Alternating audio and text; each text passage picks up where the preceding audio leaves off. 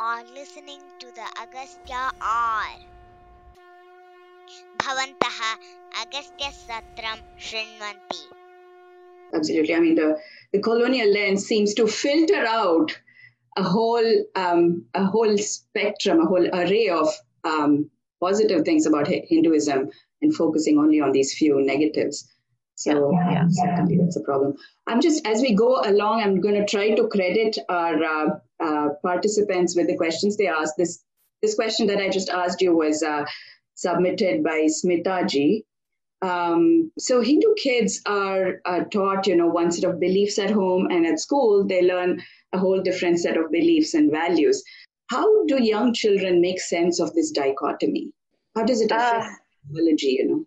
Sure, I think um, you know in my work with just broadly with with immigrant children identities, you see this across. Um, you know, not just with Hindu children, but with any sort of any children that are going to school in a country where their parents didn't go to school. Like that's kind of how I'm identifying, you know, mm-hmm.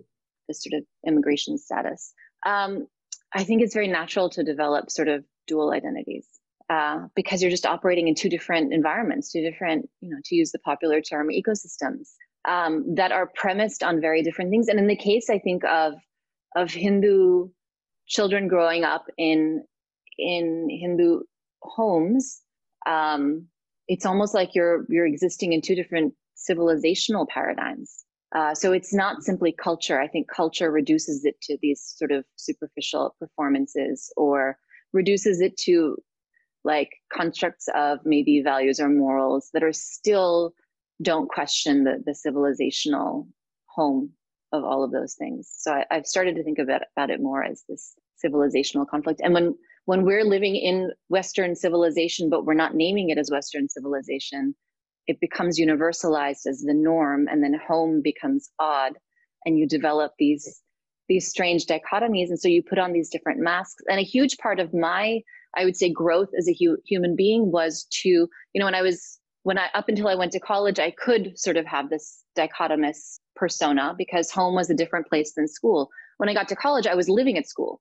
Uh, and right. so, you know, it couldn't just be reduced to my room in my apartment that I was sharing with non Hindus, right? Like I had to sort of confront this dichotomy. And, and so I would say college def- definitely became a place where I had to sort of resolve some of these things and really, really come into my own. And I happened to go to a, a college where there was a huge Indian population. And there were sort of these um, Indian clubs or you know, not fraternities, but Indian clubs or, or social societies. And I saw that they were very much premised on these um, cultural, at a very cultural level. And my experience having grown up as one of, you know, a hand, not even a handful of, of Hindus in a very white community, I wasn't used to that sort of associating with people simply on the basis of culture. And so that like, I almost retreated more. I don't know. It was an interesting, it was an interesting shift. But I would say very much um, I was aware as a child that my parents didn't know what it was like to grow up surrounded by people who were not like you. And I was aware of the fact that they didn't know that how harmful that could feel, how isolating that could feel, how that could make you feel like an artifact, a social study, like a museum artifact in school. Um, and I was aware that um, knowing that might hurt them and even as a young child, I wanted to protect my parents from that uh, and protect my parents from the realities of of my experiences at school because I knew and I had such deep respect for everything that they had done in order to provide me with these opportunities. Uh, so it was almost like out of reverence and respect for everything that my parents had done and, and continued to do and continue to do. Uh, I wanted to protect them and keep them safe from, from the reality that was around me. That's really um, you know, um, amazing and interesting to think that a child that young could be trying to protect the parents rather than the other way around. We we always think as parents that you know we have to protect mm-hmm. our children, but I don't know if um, you know uh, how many parents on this uh, call who are watching us um, realize that actually maybe our children are trying to protect us by hiding, um, you know, what they really feel about the situation. So. Yeah, I, I, think it's hiding. I think it's filtering. I think it's a lot of translating. You know, you see this. Um, interestingly, you don't see it as much in Indian American families because you know indian parents are often fluent in english because because of colonization. But when you for instance you see in other communities east asian diaspora communities and latin american where the parents don't are not necessarily fluent english and the children act as translators and that's not simply linguistic. That's at a paradigm level that's at a cultural they're they're translating this new environment for their parents in the act of translating you know the language for them. Uh, and and while it might appear that indian parents don't need that immigrant parents don't need that translation there is a lot of translating and trans um, communicating and whatever it is um, that children here are doing for their parents when their parents didn't grow up here something for uh, many of us, I think, to chew on. Um, so, what can we as parents do to help our kids navigate this cultural chasm that exists? You know, mm-hmm. how can we make sure that on one side they achieve success in this world, in this Western world, outside mm-hmm. world, and at the same time value their roots and stay true to it? Sure. I think first, I think it's important for to have really open conversations about how we're even defining what success is. And I think that certainly changes across generations. Um, and as the sort of zeitgeist changes, we've seen a huge shift in the zeitgeist even in the past few months. Uh, and I think um, not determining what that ought to feel like or what that experience ought to be for our children, but being receptive to what it actually is for them and having open conversations about it. That's not to say that you know, I, am not of the um, persuasion that parents simply should be friends to their children. I, I, think that's irresponsible. I think that's putting too much pressure on our children. We're still their guides. We're still um, teaching them how to navigate the world, and we have a responsibility to do that. But I, I think we need to be open to the fact, uh, or to the to the reality that our our commitment might be to teach them to navigate their world, not the world that we want for them. Uh, and so how do we do that? We have we do that by really deeply listening to what their reality is and what's happening for them. And I think, you know, going back to the point I made earlier, acknowledging and recognizing that they may be protecting us from things and letting them know that they can tell us things that they think might be hard for us to hear and we may not fully understand it, but we're opening we're open to listening and learning from them. Sure. Yeah. So I think it's a lot of dialogue. I think it's um I think it's being savvy to what the reality is here and not simply being satisfied with rejecting it as not aligned with our values. Um, I don't think that that serves anyone. I have uh, Shivani ji who said, I'm just going to read out, you know, maybe four or five questions and then you can address mm-hmm. them together.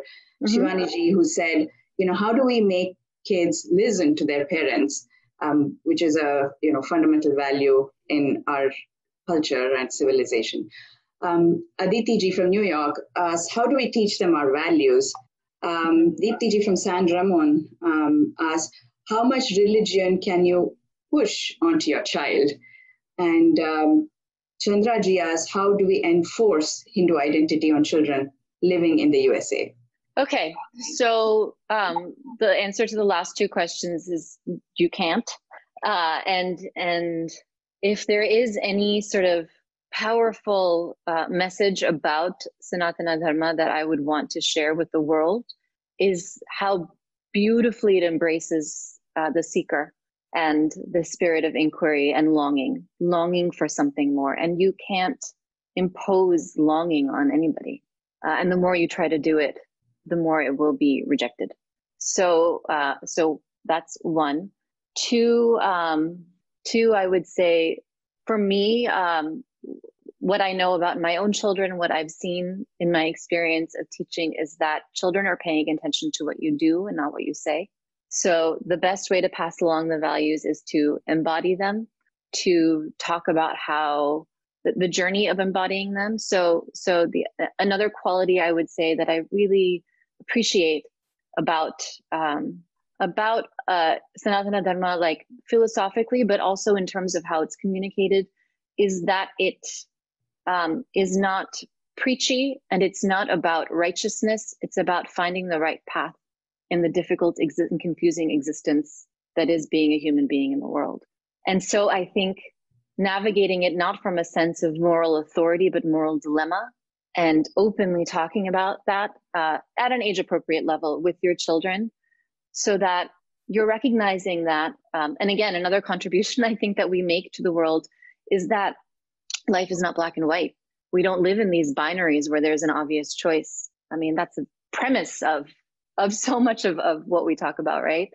Uh, and so navigating that and talking about that openly as opposed to this is the right way this is you know this is simply the conclusion one must draw as opposed to this is the difficult journey i took in arriving at this conclusion i think is incredibly compelling because it's incredibly relatable um, so the more relatable we can make ourselves to our children while still thinking about the fact that they're watching us and they're watching our decisions they're they're watching the way we're talking about different people and different things uh, all the time.